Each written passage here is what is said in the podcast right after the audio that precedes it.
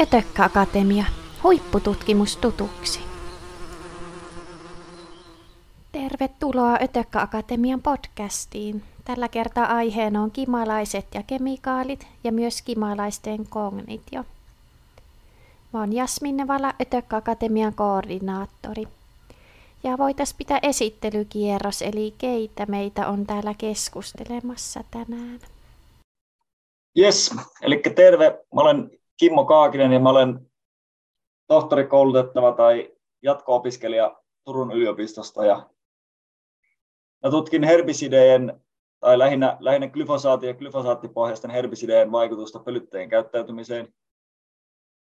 Ja mun väitöskirjan työotsikko on ainakin tällä hetkellä glyfosaattipohjaisten herbisidien vaikutus pölyttäjän ravinnon hankintakäyttäytymiseen. Mutta siihen voi tulla vielä pieniä muutoksia tuohon otsikkoon, koska en ole tosiaan käyttäytymisekologi niin kuin Olli ja koeeläiminä on ainakin toistaiseksi suunniteltu käytettävä vain kimalaisia ja toistaiseksi ainakin käytetty kimalaisia.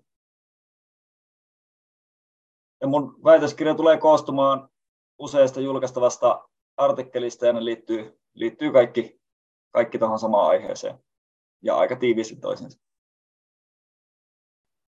Joo, eli mä oon Loukolan Olli ja olen käyttäytymisekologi. Tutkin siis eläinten käyttäytymistä ja viime aikoina on keskittynyt aika lailla kimalaisiin, kimalaisten käyttäytymiseen ja kimalaisten kognitiivisiin kykyihin ja työskentelen täällä Oulun yliopistossa. Moi, mä oon Lotta Kaila ja mä tutkin torjunta-ainejäämiä ympäristössä ja, ja miten ne jäämät vaikuttaa kimalaisiin. Uh, olen tutkinut oppimiskykyä ja muistia ja mä teen kanssa väikkäriä ja, ja tutkin torjunta-aineita aika paljon lainsäädännön näkökulmasta, että miten meidän pitäisi kehittää lainsäädäntöä, jotta, jotta se suojelisi pölyttäjiä paremmin. Mulla on aika pitkä virkamiestausta, niin, niin sen takia tällainen lainsäädännöllinen näkökulma. Eli mä oon tosiaan luontotoimittaja, Minna Pyykkö on biologi alun perin ja tota, tehnyt Ylellä pitkään luonto-ohjelmia, lähinnä radio-ohjelmia.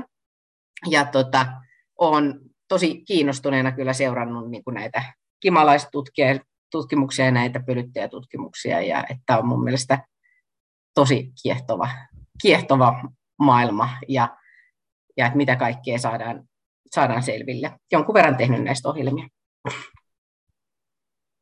Joo, kiitos. Mm, haluaisiko Minna aloittaa? Olisiko sulla kysymyksiä mielessä? Mm, Joo, joo tota, no aihe on, aihe on niin laaja, että tota, ja, ja toisaalta eikö meidän on tarkoitus nyt perehtyä, tai puhua nimenomaan näistä tota, kasvinsuojeluaineiden vaikutuksesta, eikö niin? Joo. Tota, no ehkä, ehkä semmoinen, ehkä siitä voisi lähteä liikkeelle, että, että jos kaikki kävisi läpi sitä, että, että milloin te olette niin ymmärtäneet, eikö tämä ole aika tuore asia tämä, että, että on ymmärretty, tämä näiden kasvinsuojeluaineiden vaikutus pölyttäjiin? Ja miten te olette itse niin kuin herännyt siihen, siihen kysymykseen? Saisinko mä aloittaa tällaisen niin kuin lainsäädännöllisellä näkökulmalla? Joo. Um, ei ehkä voi sanoa, että on tuore oivallus, että torjunta-aineet vaikuttaa pölyttäjiin. onhan se aika selkeää, että jos meillä on aineita, jotka on, on tarkoitettu tappamaan hyönteisiä, niin että ne vaikuttaa myös pölyttäviin hyönteisiin. Et, et onneksi ei ihan niin tyhmiä olla, että sitä, sitä yhteyttä ei olisi tajuttu. Um, ehkä se, siis EU:ssa on pitkään lainsäädännöllä yritetty turvata sitä, että et, et näiden aineiden käytöstä ei aiheutuisi liian suurta riskiä pölyttäjille. Siinä lainsäädännössä haasteena on, on se, että, että se tutkimus on tehty aika paljon tarhamehiläisellä tai lähinnä lähes yksinomaan tarhamehiläisellä, joka ei ole meillä luonnonvarainen pölyttäjä. Ja, ja siinä tarkastellaan aika vähän, jos, jos niin mietitään tähän meidän, mitä me tutkitaan, niin, niin minkä takia me tutkitaan, niin yksi on se, että, että me tutkitaan kimalaisella, joka, joka on toinen laji kuin tarhamehiläinen, ja, ja sitten toinen juttu on se, että me tutkitaan ähm, aika niin pienien pitoisuuksien vaikutuksia niiden kognitiivisiin ominaisuuksiin, mitä, mitä lainsäädäntö aika huonosti osaa ottaa huomioon. Eli ei voida sanoa, että, että ei oltaisi ollenkaan tietoisia näistä riskeistä oltu aikaisemmin, mutta ehkä, ehkä niin kuin nyt uutena juttuna on se, että on herätty, että kuinka monimutkaisia hyönteiset on. Ja että et, et näillä aineilla saattaa olla sellaisia vaikutuksia, joita me ei silmin pystytä havaitsemaan heti. Että et se kimalainen ei kuolekaan heti tai, tai tai, tai tarhameiläinen ei kuolekaan heti tai, tai se pesän koko ei laske dramaattisesti heti, vaan voi olla, että kyse onkin siitä, että ne vaikka löytää huonommin ravintoa ja sitten vuosi vuodelta kannat heikkenee. Niin, niin se on sellainen asia, mikä on, on, mihin on nyt niin kuin viime aikoina herätty. Niin, että tämä, tämä, mitä usein käytetään, tämä lethal dose 50, niin ei ole välttämättä niin kuin aina kauhean järkevää mitata asioita sillä lailla. Joo, ja toki, toki ne uh, myös sen um, viranomaisten tekemät riskinarviot, tai ei viranomaiset tee niitä, mutta, mutta se, se systeemi, mikä on luotu, niin, niin ottaa myös joitain tällaisia niin kuin alhaisempia pitoisuuksia huomioon, mutta sitä ei tehdä kaikille valmisteille. Uh, fungisidit ja, ja herbisidit on sellaisia, joille niitä harvemmin tehdään, ja sitten toisaalta ne, ne uh, ei mene ehkä ihan näin hienovaraisiin kykyihin kuin mitä, mitä me ollaan tutkittu. Niin, toi on, joo, toi onkin niin just jännittävä toi, että miten, miten paljon monimutkaisempia nämä on kuin on aikaisemmin ajateltu.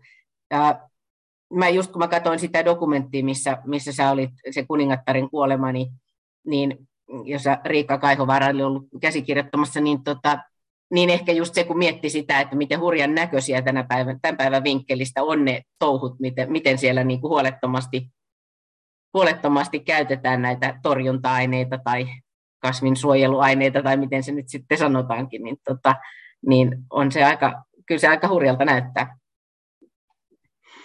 Mutta jatketaan kierrosta eteenpäin.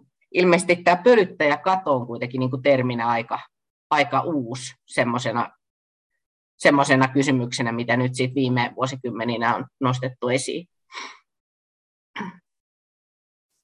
Haluatko joku kommentoida tähän tai yleensä tähän, tähän niin kuin torjunta-aineiden aiheuttamaan huoleen, että miten esimerkiksi itse on niin kuin innostu, tai, tai kiinnostunut siitä aiheesta?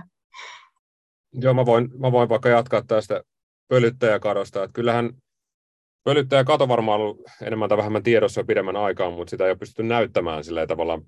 Siihen vaaditaan pitkien, pitkien aikojen tämmöisiä niin kuin sarjoja, data, datasarjoja, jotta voidaan näyttää tämmöisiä, mitä on vaikka tapahtunut viimeisen 20 vuoden aikana tai vastaavaa. Että, että nämä niin kuin EFSAn LD50-testit, näitähän testataan niin kuin aina joko yhdellä pesällä tai muutamilla yksilöillä, mutta se, että mitä niin kuin oikeasti populaatiot, populaatiotasolla tapahtuu tuolla luonnossa, niin sitä on ollut hyvin hankala näyttää.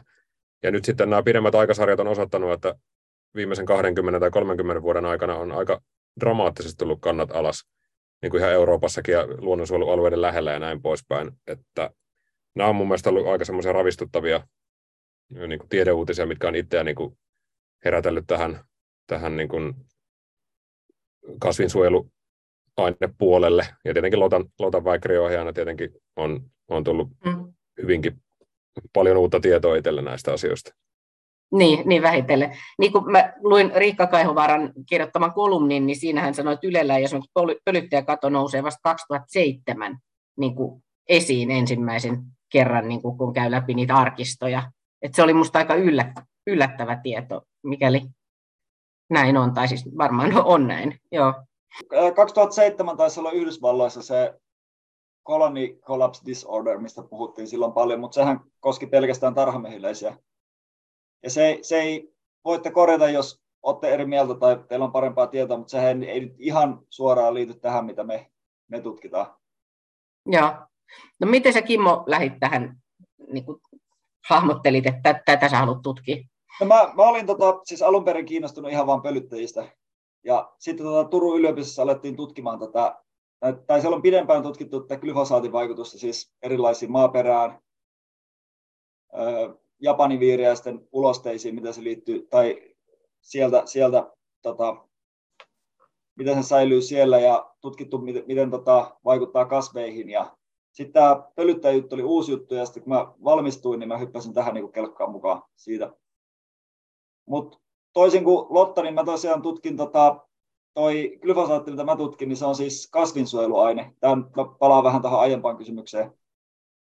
Ja sitä on kyllä pitkään uskottu, että se on, se on tota, ei ole mitenkään vaarallinen hyönteisille tai ihmisille, koska, koska sen tarkoitus on siis tappaa kasveja. Ja mm. glyfosaatti siis vaikuttaa sillä tavalla, että se tukkii tai estää semmoisen shikimaattikierron, mikä on pelkästään kasveilla ja jollain sienillä ja bakteereilla. Eli se, sitä on ajateltu, että se ei sit millään tavalla olisi hyönteisille paha.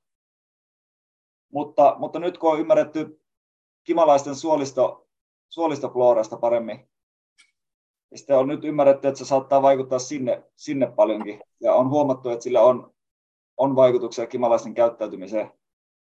Eli tämä glyfosaatti, mitä mä tutkin, niin se ei tosiaan, niin kuin Lottekin aiemmin puhui, niin se ei todellakaan tapa suoraan kimalaisia, eikä, eikä välttämättä suoraan vaikuta siihen pesään. Niin niitä on tosi vaikea nähdä niitä vaikutuksia, mitä sillä on.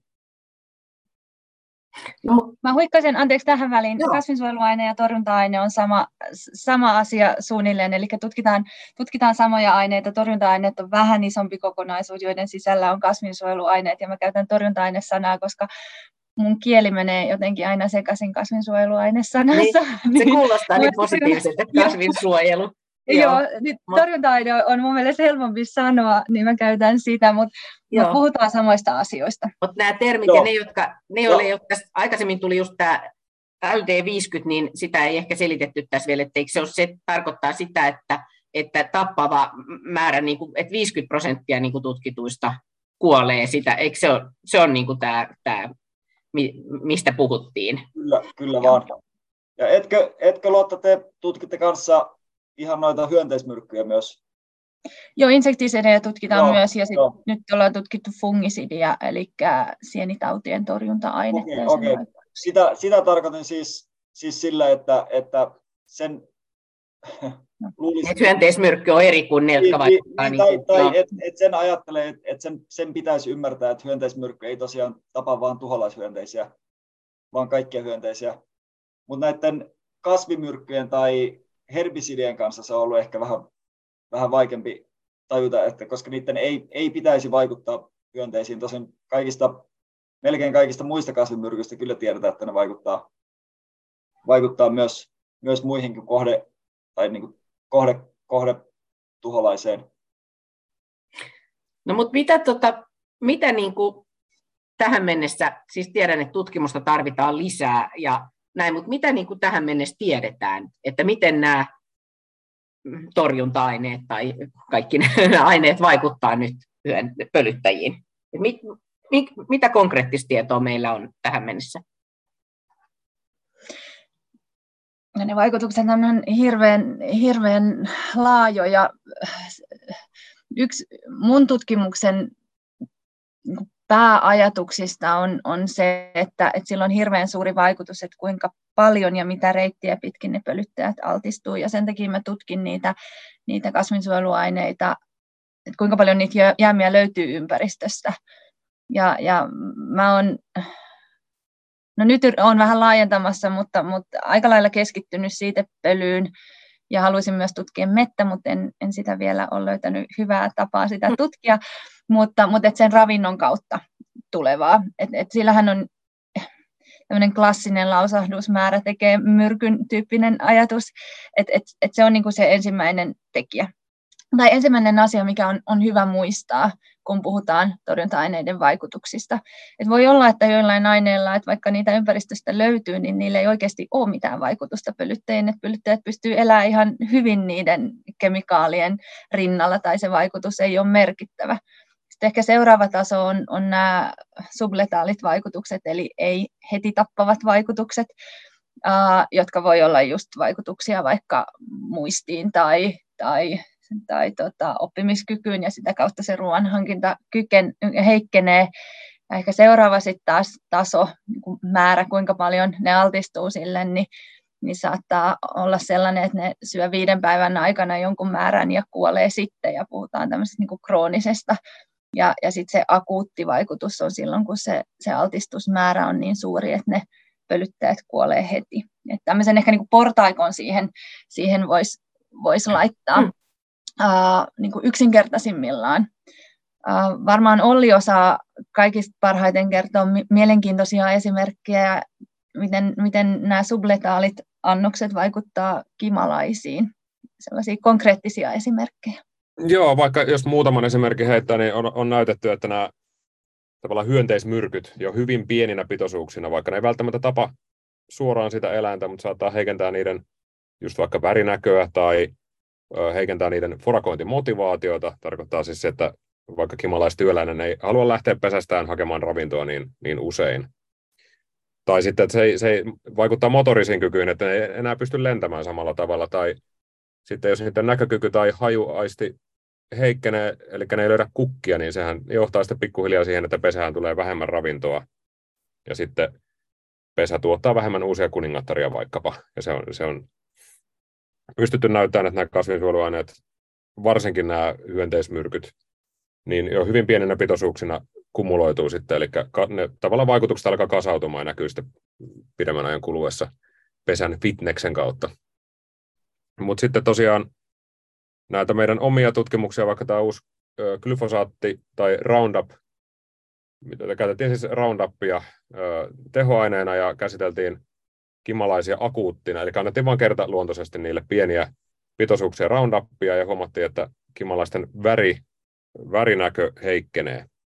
Eli niiden värinäkö ei mennyt täysin tavallaan nolliin, mutta niiden semmoinen hieno värinäkökyky lähti.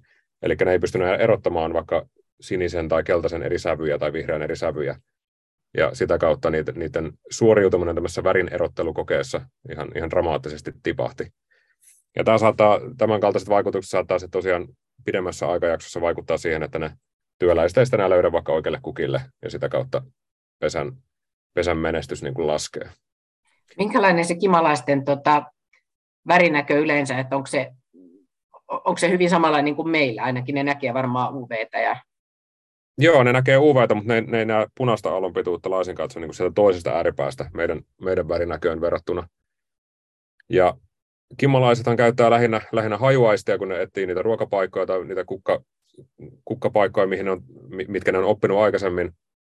Ja alkaa käyttää väriä vasta sitten lähempänä, kun ne kukat on jo se tavallaan siinä, puhutaan vaikka muutaman metrin päässä tai, tai muutaman kymmenen sentin päässä, niin sitten ne alkaa käyttää niitä värivihjeitä.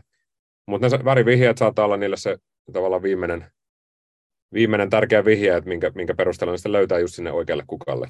Eli sitä ei voi vähätellä missään nimessä, että luotetaan siihen, että jos niiden hajuaisti toimii, niin ne pärjää. Se, se ei välttämättä mene niin.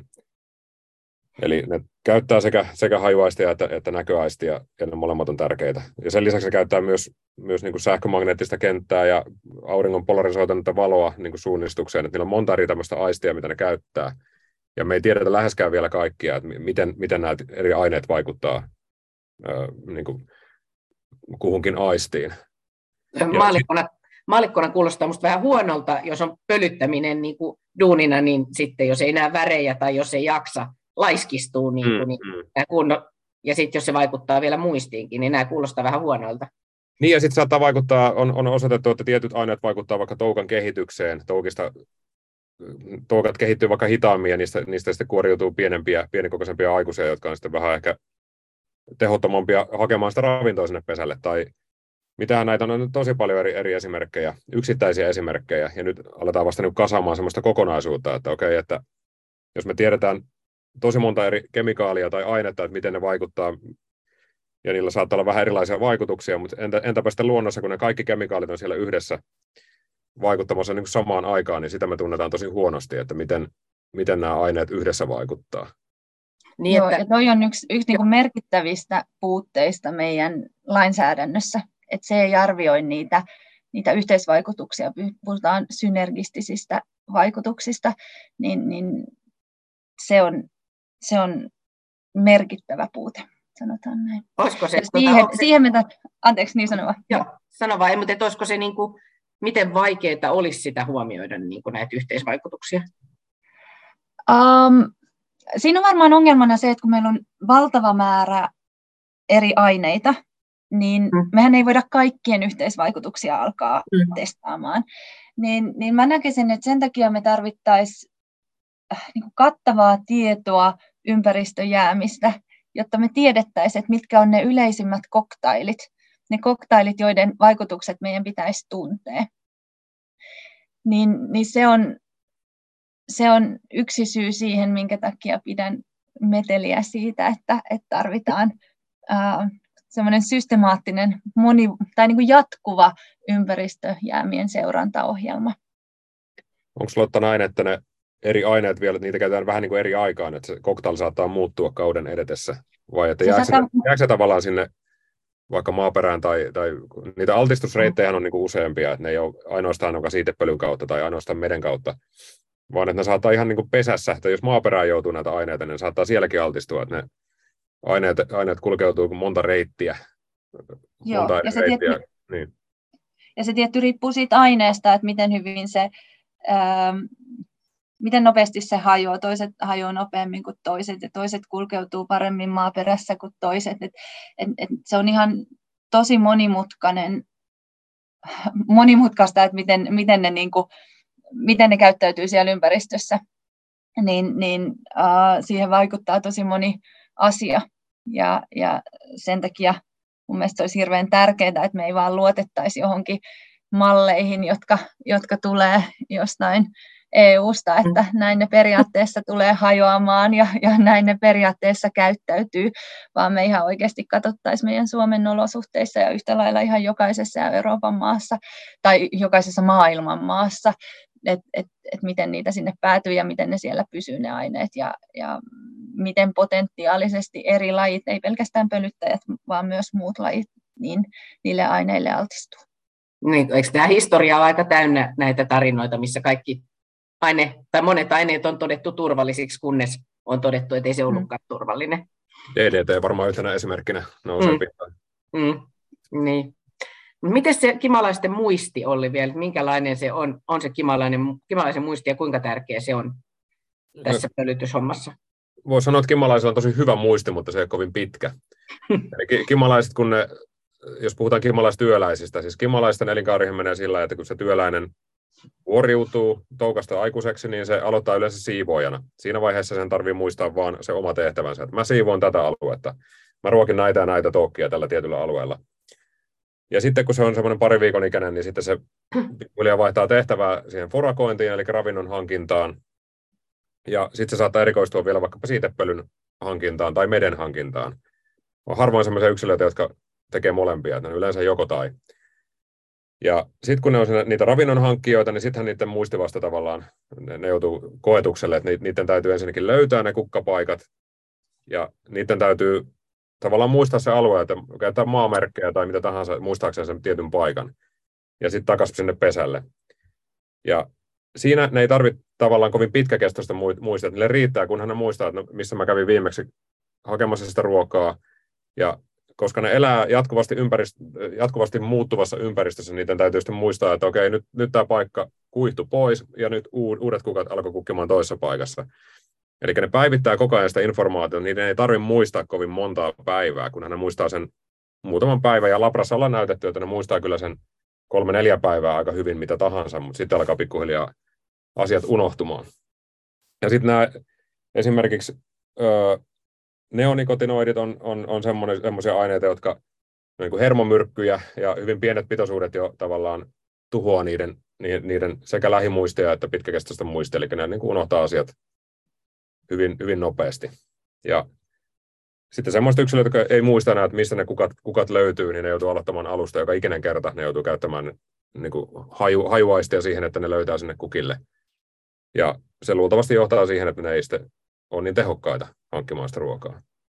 Mä en muista tarkkaan, mulla jäi sitten Dave Coulsonin siitä hänen haastattelusta mieleen semmoinenkin, että ne joutuu harjoittelemaan esimerkiksi sitä siitepölyn keräämistä, että ne niinku treenaa ja sitten ne, ne, jotka on kokeneempia, ne on taitavampia. Että tämä on itse asiassa paljon monimutkaisempi tämä systeemi kuin, kuin mitä ajattelisit. Joo, totta. Sekin totta niin Joo.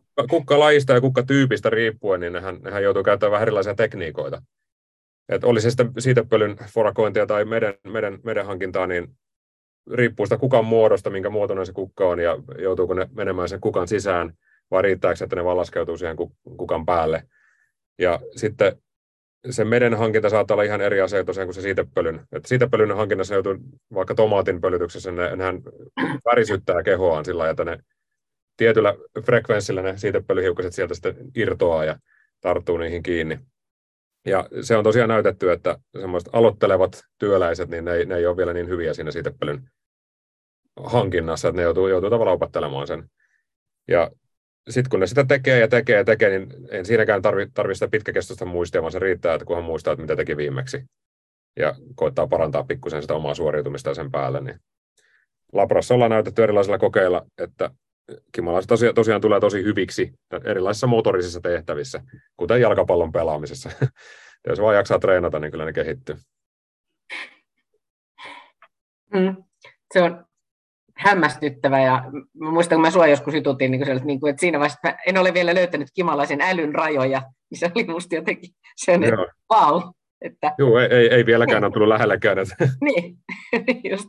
Ja kun ajattelee, että, että tota, mutta sitten toisinpäin nyt tämän päivän teeman suhteen, niin, niin että miten kiehtovat, vaikka muisti on lyhyt, niin se on, se on hyvä ja miten tärkeä se, sekin asia on tässä, tässä pölytyshommassa, että se sujuu, sujuu oikein ja että jos, si, si, si, jos ne aineet vaikuttaa siihen, niin, niin kuulostaa huonolta.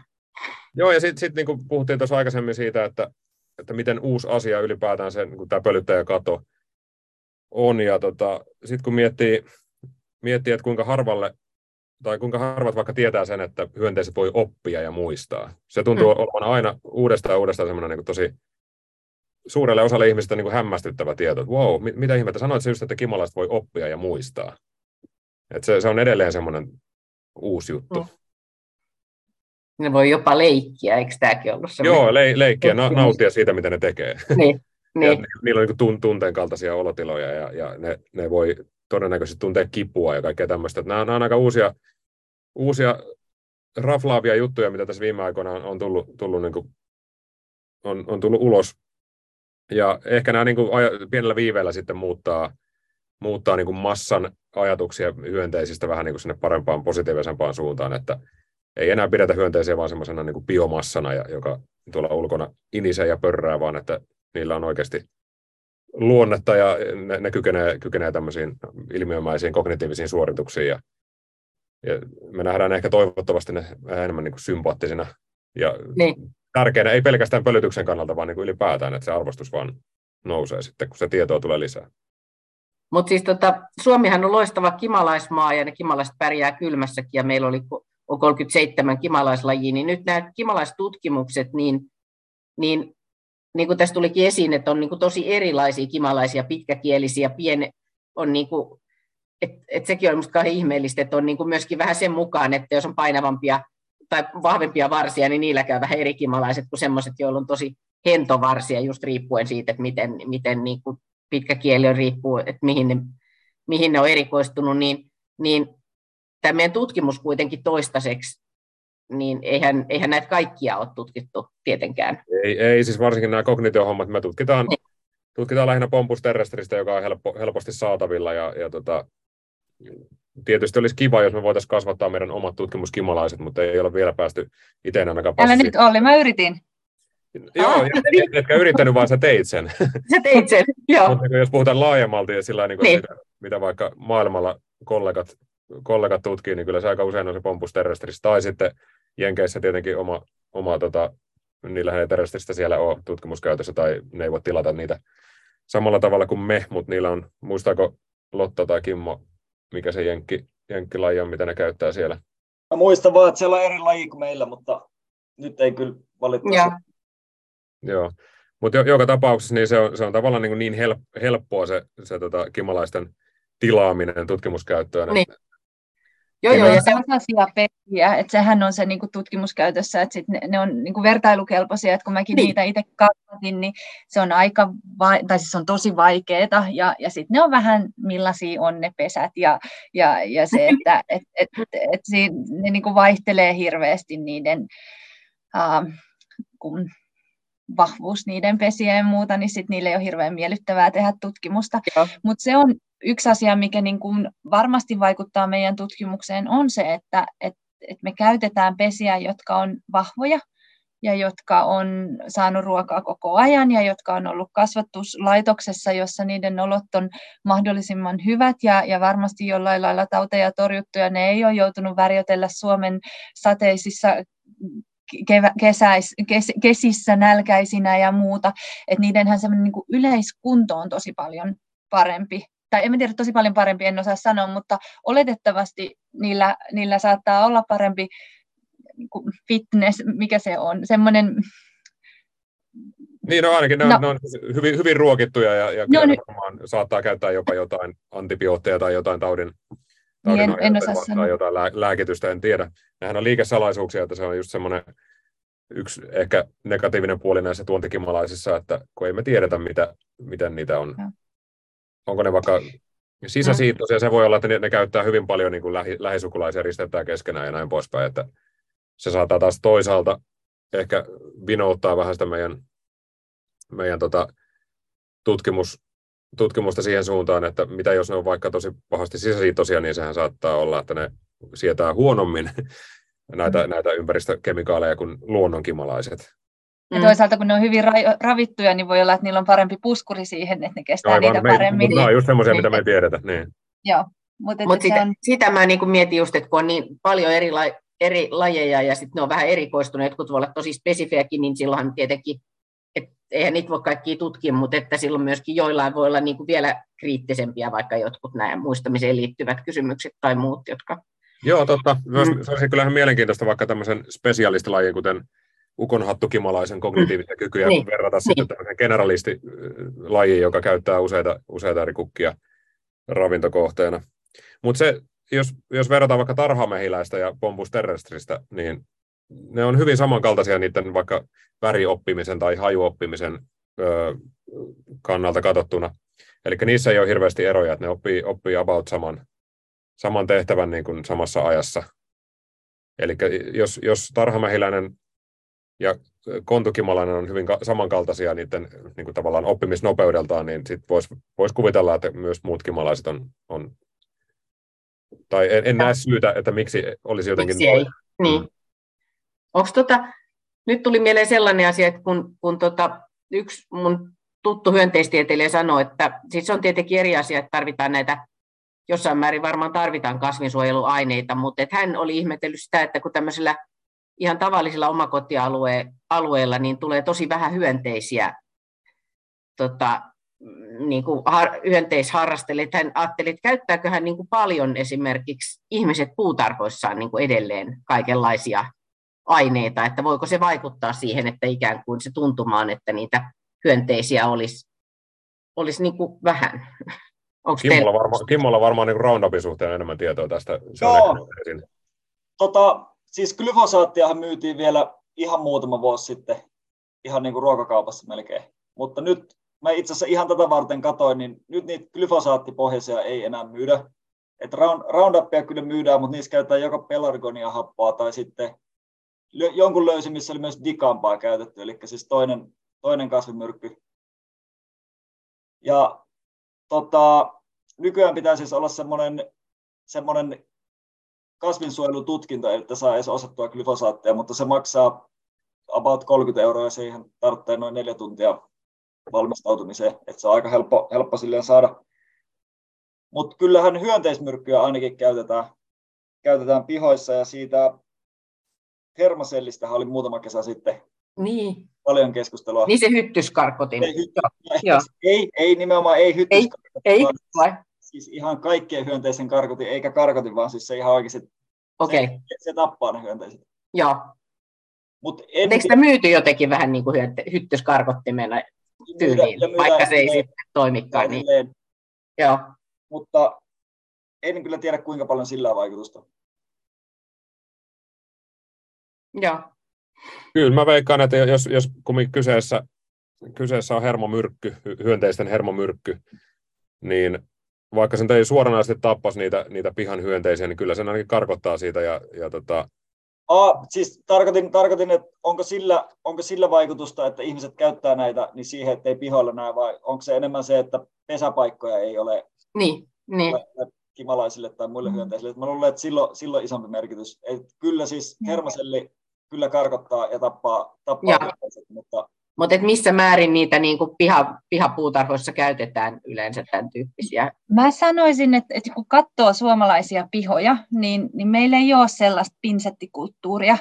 Et, et, mulla on, tämä voi olla ihan, ihan vaan fiilispohjalta, mutta, mutta mä sanoisin, mä en niin kuin lähtisi hakemaan syytä sieltä. Joo. Joka tapauksessa käyttömäärät on hyvin paljon pienempiä kuin sit kun puhutaan maataloudesta. Joo. Samalla lailla Suomessa, ähm, mä olen aikaisemmin ollut töissä turvallisuus- ja kemikaalivirastossa, eli Tukesissa, ja siellä tehnyt kasvinsuojeluaineiden käytön valvontaa, ja yhtenä vuonna tehtiin tämmöinen kohdennettu valvonta kaupunkeihin niin vaikuttaa siltä, että, että Suomessa kaupungit käyttää aika vähän. Että siellä on tietyt sellaiset niin korkean hoitoluokan alueet, joilla, joilla saatetaan käyttää, käyttää kasvinsuojeluaineita, mutta tota, aika vähän käytetään ää, ja, ja tota, sitten toisaalta Helsingin kaupungin tien ja, ja muutaman muun, muun isomman kaupungin ainakin niin etsivän myös tällaisia vaihtoehtoisia menetelmiä, että jollain kuumalla vedellä tai, tai muulla yritetään torjua. Et mä, Mä luulen, että niin, toki niillä varmasti voi olla niin. paikallinen merkitys. Joku, joka tykkää lotrata tai, tai on nyt päättänyt, että ei näillä myrkyillä niin paljon väliä ole ja, ja käyttää paljon puutarhassaan, niin voihan sillä olla paikallinen vaikutus. Mutta mut jos puhutaan tästä niin isosta kuvasta, niin, niin mä en usko, että et, et kotipuutarhoreilla on, niin ne on, niihin on Joo. katsomista ensimmäisenä, jos halutaan tehdä vaikuttavia tekoja. Ja, mä, tuon, mä tuon koko ajan tämän glyfosaattia tähän esille, koska se on aina, mistä mä tiedän mitään, mutta tota, Lotta osaat varmaan vastata tähän, niin oliko näin, että Helsingin kaupungissa taidettiin päättää, että glyfosaattia ei käytetä enää viheralueilla ja leikkipuistolla ihan muutama vuotta sitten? Joo, leikkipuistot mä tiedän ainakin, että, että niillä ei käytetä tai ainakin sitä on hyvin paljon rajoitettu. En tiedä kaikkia viheralueita ja sitten on tietty nämä yksi, niin yksittäiset kiinteistöt, että kiinteistön hoitajat saattaa käyttää, mutta julkisilla alueilla niin, niin ollaan aika tiukkoja, että, että mitä käytetään mitä ei. Ja kyllähän tietenkin tietohan muuttaa varmasti maailmaa tässä ja sen takia teidänkin tutkimus on niin tärkeä. Että just kun katsoo niitä arkistopätkiä, niin, niin että ihmisiä on jopa niin kuin kannustettu siihen, että pidä, pidä huolta, huolta kasveistasi käyttämällä kaikkia näitä aineita, että sä et niin kuin ikään kuin voi pärjätä ilman.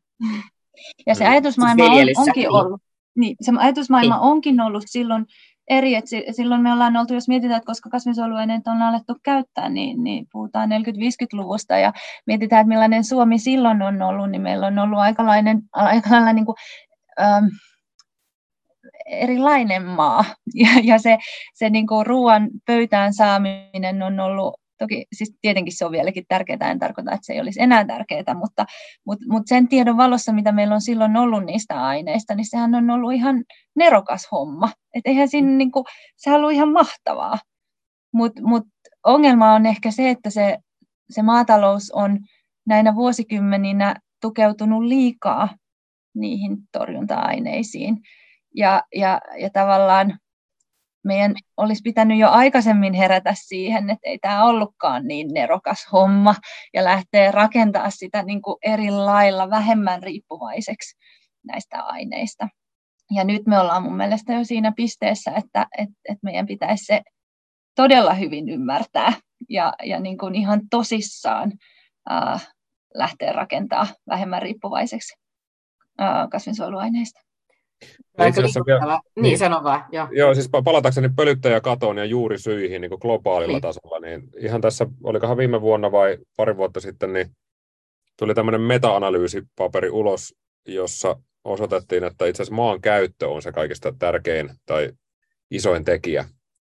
Eli jos puhutaan vaikka maataloudesta ja maan käytöstä, niin ja verrataan nykypeltoja peltoihin silloin 40-50-luvulla.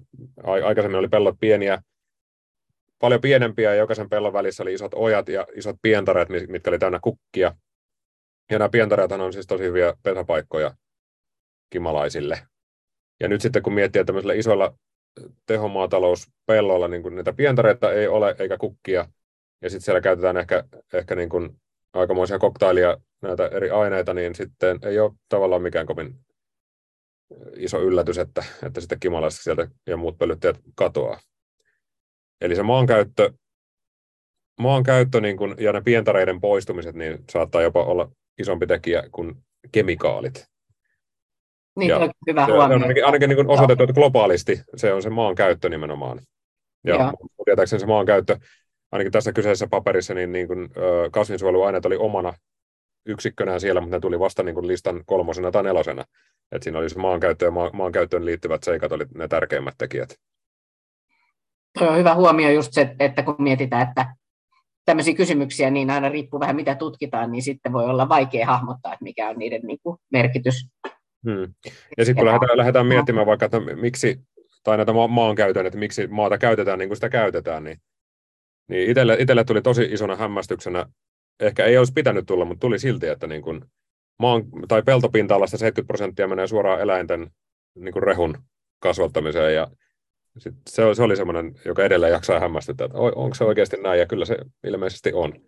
Eli, eli niin kuin ihan, jos miettii ketä tahansa ihmistä, joka ajattelee, painii sen ongelman kanssa, että mitä mä voin itse tehdä, että okei, mä jätän Roundupit ostamatta, mä en osta nämä hyönteismyrkkyjä, mutta että vielä isompi asia on se, että niin kuin, mitä kaupasta ostaa, että niin kuin, pitäisi pikkuhiljaa siirtyä siihen, siihen tavallaan kasvisruokailuun tai, tai siihen, että niin kuin ei, ei tueta sitä semmoista pinta-alan tavallaan tuhlaamista tai, tai voiko sen tuhlaamiksi sanoa, kun se, no voi sen siinä mielessä, että kun me ei kumminkaan tarvita välttämättä sitä, niin ne, se 70 prosenttia peltopinta-alasta voitaisiin käyttää järkevämminkin. Et valitettavasti tässä ei voida nyt vaan osoittaa yhtä, yhtä ongelmaa, ja jos tämä ongelma ratke, ratkaistaan, niin, niin, niin tota, sitten koko maailma voi taas hyvin. Et, et, nämä on tosi isoja kokonaisuuksia, ja, ja niin kuin, jos haluaa suojella pölyttäjiä ja luonnon monimuotoisuutta, niin se, se vaatii kyllä ää, ison arvomuutoksen koko, koko yhteiskunnassa ja siinä, että miten, miten me toimitaan ja, ja miten me ajatellaan ja, ja miten me arvotetaan meidän päätöksiä.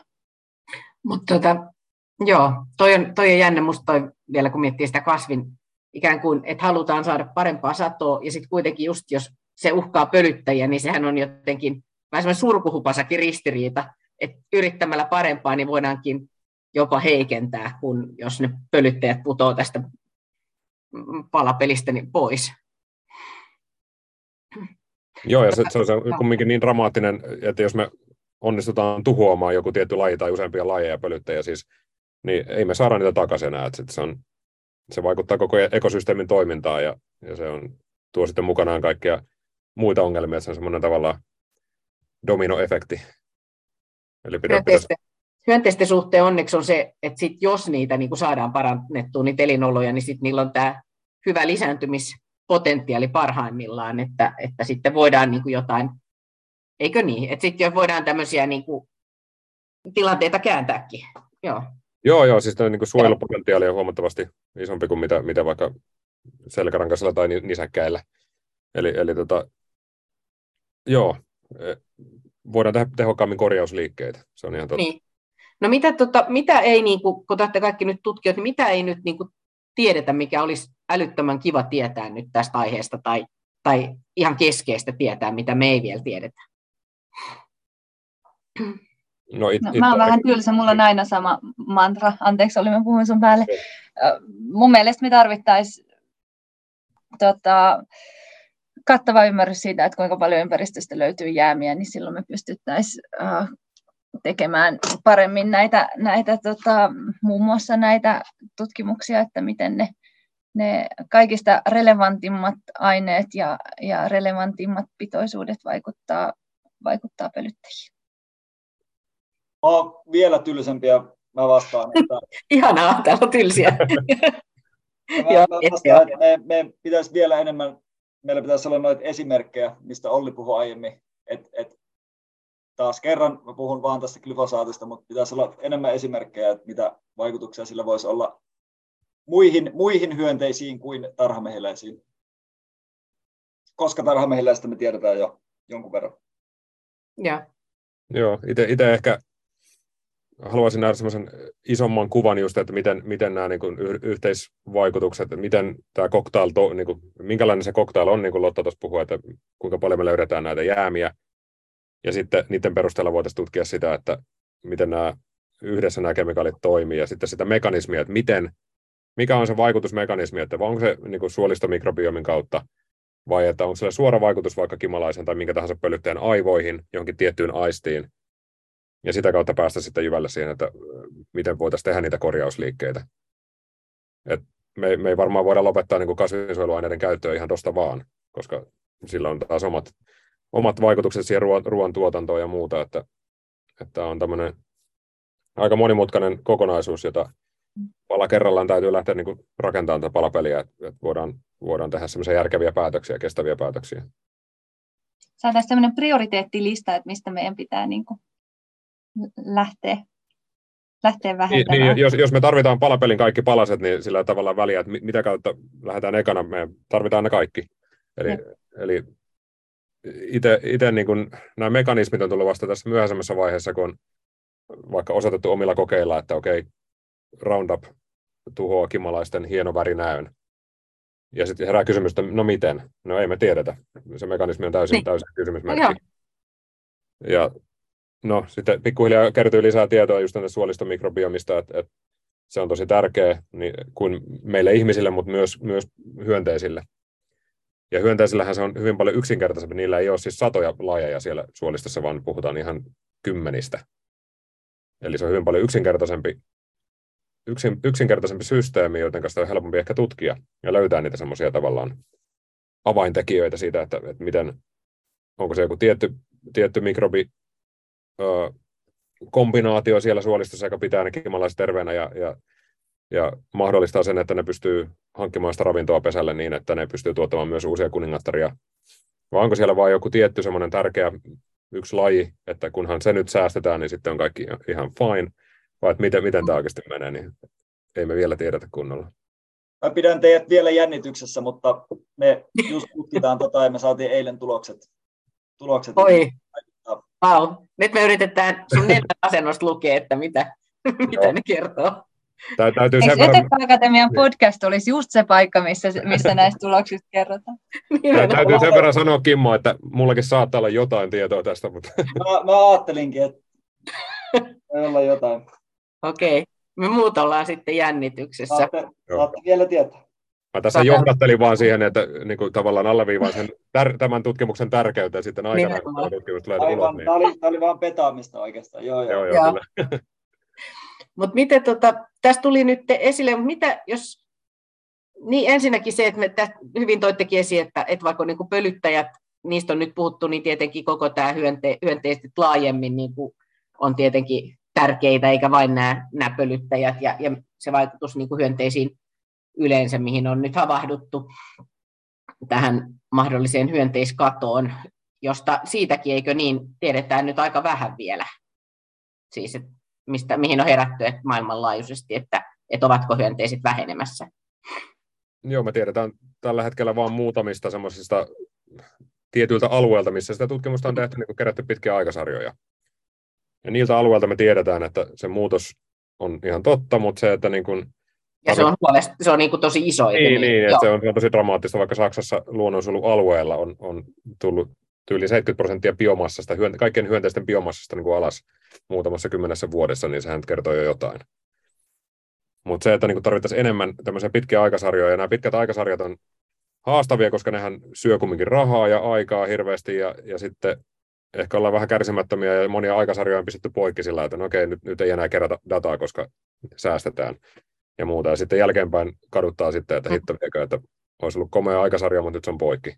Nyt tuossa on kymmenen vuoden aukko, ja siitä on, no, tietenkin kannattaa jatkaa, jos rahaa löytyy jostain, mutta tota, näitä aina kuulee tämmöisiä tarinoita, että on kerätty monta kymmentä vuotta dataa ja sitten on ja. yhtäkkiä lopetettu se säästösyistä ja tota, sitten sit tulee niitä aukkoja ja sitten joudutaan, tutkijat joutuu niitä aukkoja sitten spekuloimaan tai, tai ma- mallintamalla yritetään löytää sinne jotain, jotain tota täyttöä, mutta aina parempi, kun meillä olisi pitkä aikasarjoja, niin me voitaisiin niistä nähdä heti, että mikä se trendi on missäkin. Niin Suomessakin mä, ei mä ole tutkittu kovin paljon, kun eikö niitä yöperhosia jonkun verran seurattu. Mä muistan, että hyönteistutkijatkin sanoi jo, muutama hyönteistutkija sanoi just sitä, että hekin niin vähän yllätty tästä. Ja että jos olisi ollut joku, joka olisi vaikka 50 vuotta ajanut samanlaisella autolla, niin kuin jotain samaa tietä pitkiä laskenut, että montako hyönteistä tulee tuulilasiin, niin semmoisella aineistolla olisi tosi paljon arvoa. Joo, ja kyllä. Kukaan ei ole tehnyt sitä. Mä jotenkin toisaalta on sitä mieltä, että, että siis seurannoilla, pitkäaikaisseurannoilla on ehdottomasti en, niin kuin paikkansa ja ne on tosi tärkeitä, mutta mun mielestä se on vähän hassua, että aina haetaan sitä niin kuin todistetta, että hyönteisten määrä on mennyt huonompaan tai luonnon monimuotoisuuden muotoisuus on, on heikentynyt tai muuta kuin mun mielestä riittää se, että, että me tiedetään, että jokainen laji on osaltaan ollut muokkaamassa mm. tai osaltaan muokkaa maailmaa sellaiseksi kuin se tällä hetkellä on, niin ei me tarvita mitään seurantoja tai ei me tarvita mitään todistetta siitä, että asiat menee huonompaan suuntaan, vaan se riittää, että, että meidän pitää suojella lajeja ja meidän pitää elää tällä maapallolla siten, että, että, että täällä pystyy myös muut lajit elämään. Ja, ja pitkässä juoksussa se, se kyllä maksetaan meille itsellemme takaisin. Et, et jotenkin se, että et musta tuntuu, että aina etitään jotain semmoista, että no todistakaa, että tässä on ongelma. Kun ei sitä tarvitse todistaa, että tässä on ongelma, kun me tiedetään, että, että, että se monimuotoisuus on nä, niin tärkeä asia, että sitä tulee vaalia.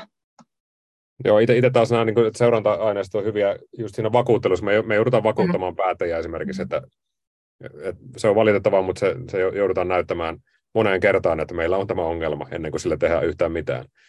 Ja, ja että me havahdutaan ja me huomataan, että, että meillä tapahtuu näitä isoja muutoksia, niin, niin että, et, et, näyttää ne isot muutokset, jotka muuten on niin vähittäisiä, että niitä ei niin välttämättä muuten nähdä.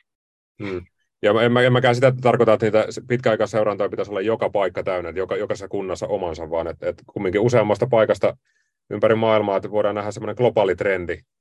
Että nyt, nythän voi olla, joku voi vedota siihen, että no okei, että Saksassa näyttää olevan tosi dramaattinen muutos, mutta Suomessa, kun on tehty vaikka kimalaisseurantoja, niin ei olla ehkä muutamassa vuodessa vielä nähty mitään, mitään älytöntä heilahdusta suuntaan tai toiseen. Mutta se voi olla ihan, voisi olla ihan toisin, jos me voitaisiin verrata sitä vaikka 30 vuoden taakse tai 40 vuoden taakse, ja sitten huomattaisiin, että okei, on tässä nyt tullut joku 30-40 prosenttia kannat alas tai jotain muuta vastaavaa, niin tota, että nyt, nyt meillä on semmoinen kuva ehkä, että ei meillä Suomessa ole mitään ongelmaa, jatketaan samaan malliin.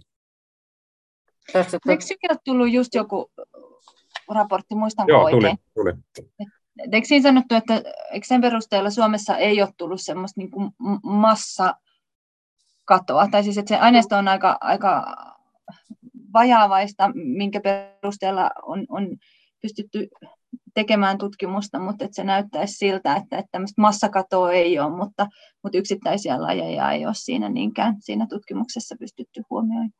Oliko Joo, mutta tämä on just niin kuin tämähän aloitettiin tämä pölyhyötyhanke vasta ihan tuossa muutamia vuosia taaksepäin, että siitä se pitkä aikasarja puuttuu. Että se oli, siinä oli perhosista ja sitten siinä oli jotain, ah, joo, perhosista, jotain joo, perhosista, perhosista museoaineistoa.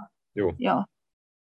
Miten, tota, miten keskeinen, nyt kun eletään talviaikaa, niin miten keskeinen tämä talvi on pölyttäjien, Suomen pölyttäjien kannalta? Onko tämä esimerkiksi tosi niin kuin riskaapeli, kuoleeko moni tähän aikaan tai tiedetäänkö siitä mitään? Ja sitten ehkä jatkokysymys, mitä Olli jo vähän kertokin, että, että nyt jos tätä podcastia seuraa ihminen, joka on haluaa itse toimia pölyttäjien hyväksi, niin minkälaisia käytännön vinkkejä on esimerkiksi sitten keväällä? Kannattaa suosia pajuja vaikka, tai antaa voikukkien kukkia, tai mitä, mitä vinkkejä antaisitte? Olli, Olli saa täydentää, mutta ehkä enemmän toi, toi kevät on se kriittinen aika, että minkälaista silloin, silloin on, mutta tuohon, että et kannattaako antaa voikukkien kukkia, niin kyllä, siis kannattaa keväällä antaa kaikkien kukkien kukkia, että ne on varsinkin kimalaiskuningattarille tosi, tosi oleellisia. Joo, ehdottomasti. Ja pajuthan on, niin jos joku yksi tärkein ryhmä pitää sieltä kaivaa esiin, niin pajut.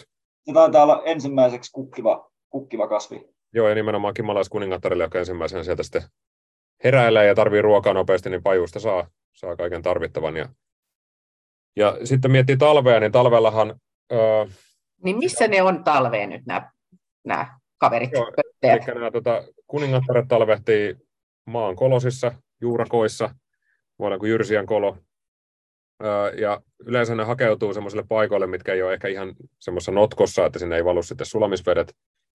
Ja sitten kun keväällä aurinko alkaa sulattaa lunta, niin ne on niin ensimmäisiä paikkoja, jotka on, on sitten lämpöisiä ja, ja kuivia. Ja siitä on jotain arvioita muistaakseni, en nyt, en nyt uskalla mitään numeroita heittää, mutta, mutta kyllä aika iso osa kuolee, kuolee talven aikana, että, että tota, voisin veikata, että yli puolet.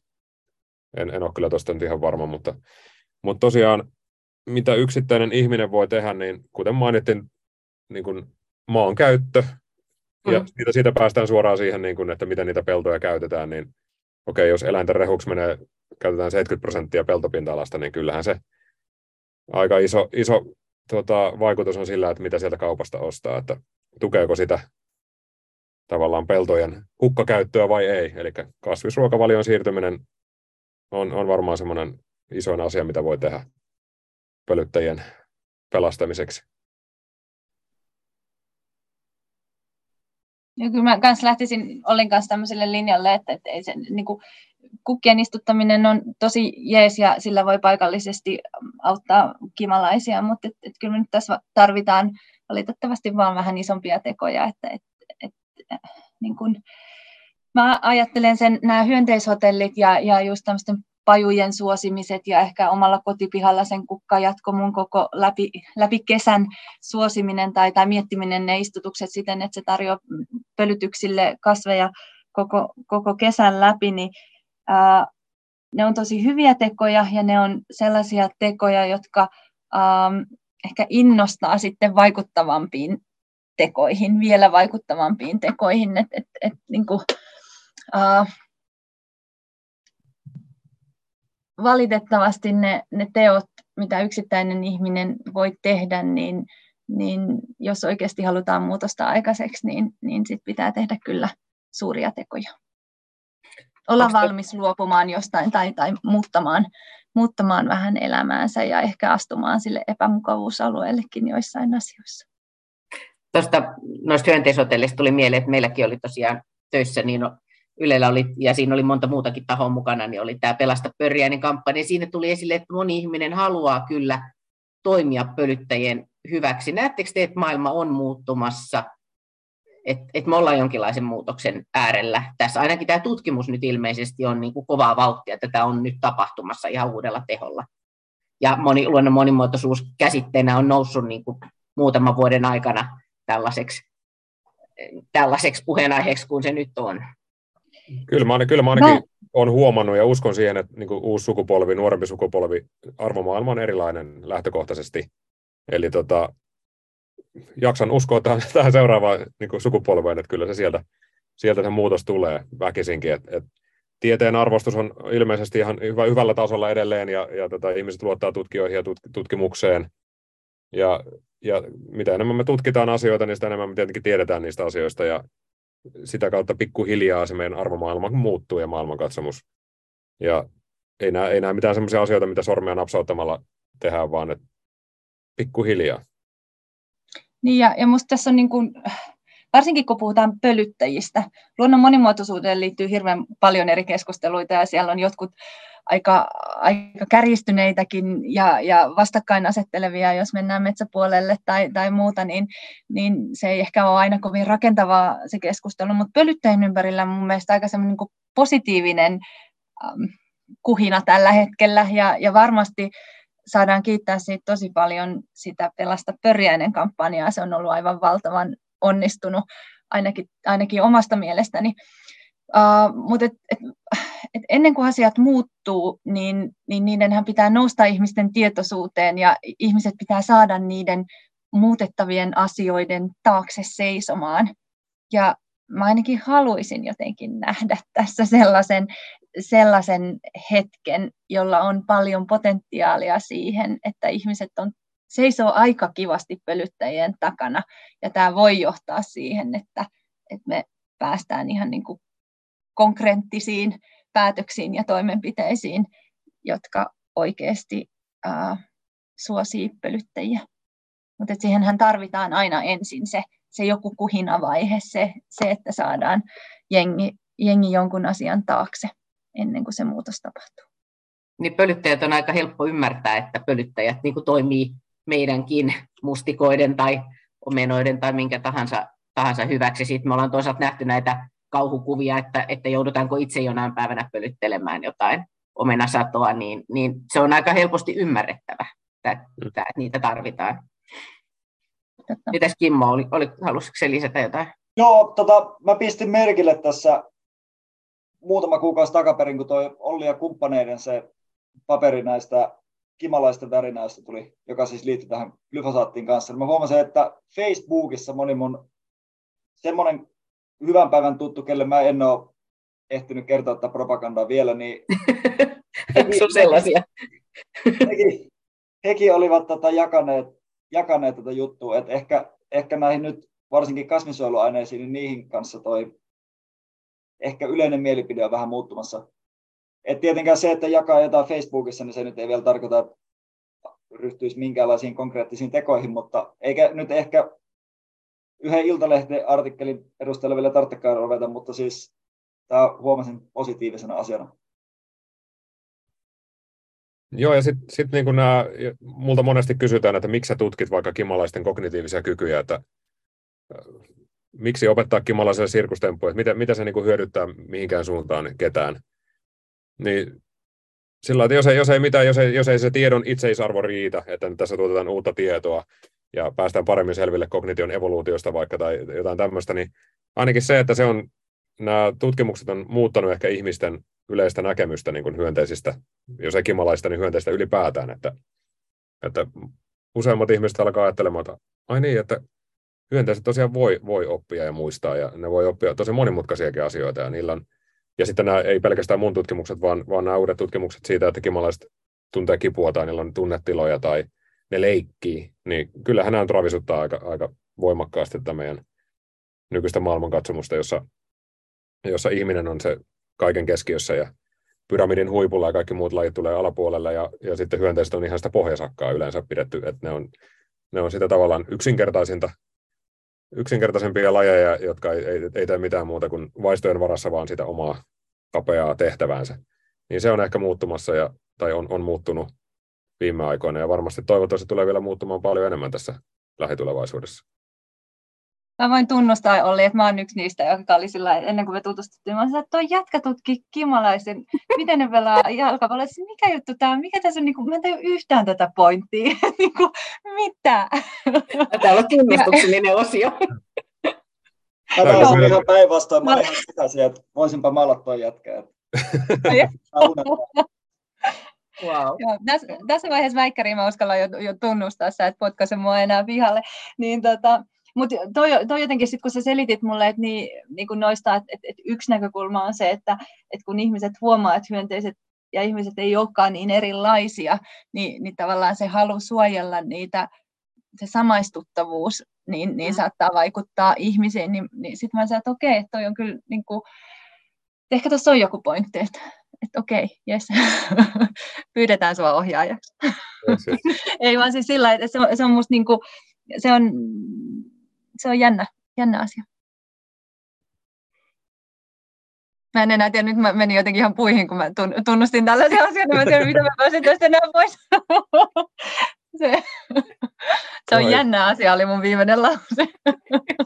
Se, se on jännä asia. Kyllähän se, se on jännä asia.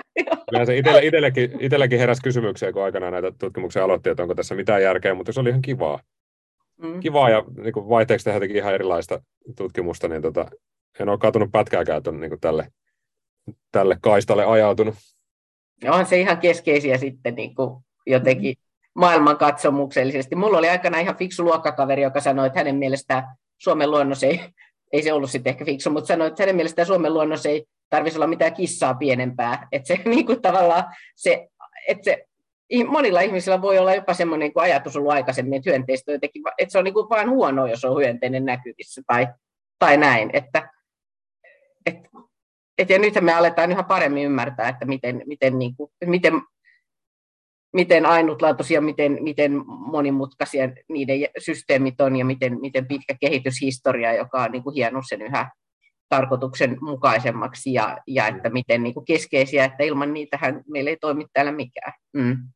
Niin kyllähän noin jalkapallon, vaikka muistan oli, että sanoit, että sä oot esittäytynyt joskus, että sä mies, joka opetti kimalaiset pelaamaan jalkapalloa, niin tota, niin sehän on ihan, sehän on just tämän asian, asian ytimessä, että, että, tota, että miten ne tuolla luonnossa toimii ja minkälaiset asiat vaikuttaa siihen, että, että se tapahtuu esimerkiksi pölytys ja saadaan vaikkapa mustikoita. Kyllä. Tähän asti me päästiin. Täällä oli tunnustuksellisia, täällä oli vähän tällaista niin kuin tulevaa. Annettiin pientä täkyä, että tulossa jotain uutta uutista ja, tota, ja ohjeita kaikille kansalle. Ja, joo, tämä on kiehtova, kiehtova ja tärkeä ja pelottava ja kaikkea tämä aihe. Ja onneksi tutkimus jatkuu, tutkijoita tarvitaan. Niin. Mä voisin kysyä vielä, että onko olemassa sellaista ekologisesti turvallista torjunta-ainetta vielä? No, tätä, tätä glyfosaattiahan tätä pidettiin siis todella turvallisena aineena. Et, et totta kai se, se, ei ole, se ei ole mikään valikoiva myrkky, eli se tappaa siis kaikki kasvit, johon sitä ruiskutetaan. Mutta sitä on ajateltu, että se oli, se oli tosi turvallinen, että se hajoaa nopeasti ja ei, ei jää maaperään pitkäksi aikaa. Ja, ja pelkästään kasve, kasveihin on, on tota, tappava pelkästään kasveille. Ja no, näin se ei ihan ole, mutta vaikka olisikin joku tällainen, tällainen oikein kunnon supermyrkky, joka tappaisi pelkästään rikkaruohot, niin joka tapauksessa siis rikkaruoho on meidän itse keksimä sana. Ja se tarkoittaa, se tarkoittaa vain kasvia, joka kasvaa väärässä paikkaa väärään aikaan. Et se voi olla siis mikä tahansa kasvi. Ja, ja paljon, niin kuin Olli sanoi tuossa aiemmin, että niitä, niitä pien, ne pellon pientareet on tosi tärkeitä. Niin nehän ei ole pelkästään tärkeitä niiden pesäpaikkana, hyönteisen pesäpaikkana, vaan myös, myös että ne saa kimalaiset ja muut hyönteiset ruokaa ja suojaa sieltä. Et joku tommonen, vaikka 75 prosenttia meidän viljelykasveista onkin ainakin jollain tavalla tarvitsee hyönteispölytystä, niin kuitenkin suurin, suurin osa, osa pinta-alasta on tuulia itsepölytteisiä kasveja, ja sellaiset pellothan on pölyttäjille niin kuin täysin autiomaa, että ne ei saa mitään ruokaa sieltä. Niin vaikka olisi joku tämmöinen oikein tehokas yrkky, joka ei aiheuta mitään pahaa, niin silti se tappaa ne rikkaruohot, jotka on äärimmäisen tärkeitä kaikille pölyttäjille ja kaikille hyönteisille. Ja, tämän perusteella ei ole siis minkäänlaisia ekologisia torjunta-aineita ja tietysti tällä perusteella myöskään joku kuumavesikäsittelykään ei ole, ei ole turvallinen, mutta totta kai ne on paljon pienemmillä pinta-aloilla käytetään sellaista. Tuossa jos mä saan sanoa tähän vielä jatkoksi, niin tuossa mun mielestä lainsäädäntö on aika, aika, aika hyvin tuntee omat rajansa. Et ei saa esimerkiksi sanoa, väittää, että joku kasvinsuojeluaine on ympäristöystävällinen tai haitaton tai muuta. Et, et, et siellä, siellä tavallaan ää, on ihan säädetty se, että et ei, ei saada johtaa kumminkaan harhaan. Et tiedostetaan, että, että näillä on aina vaikutusta, mutta ne vaikutukset pyritään minimoimaan osin onnistuneesti ja osin sitten ei ehkä niin onnistuneesti, niin kuin ollaan tänään kuultu.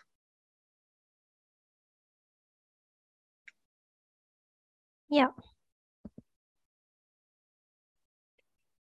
No, tässä tulikin tosi mielenkiintoista keskustelua ja hyviä pointteja. Ja sitten tuli myös vinkkejä, että mitä tavallinen ihminen voi tehdä pölyttäjien hyväksi. Et kiitos teille kaikille osallistujille. Joo, kiitos. kiitos, oli oikein tosi, tosi kiitos. hauska keskustelu.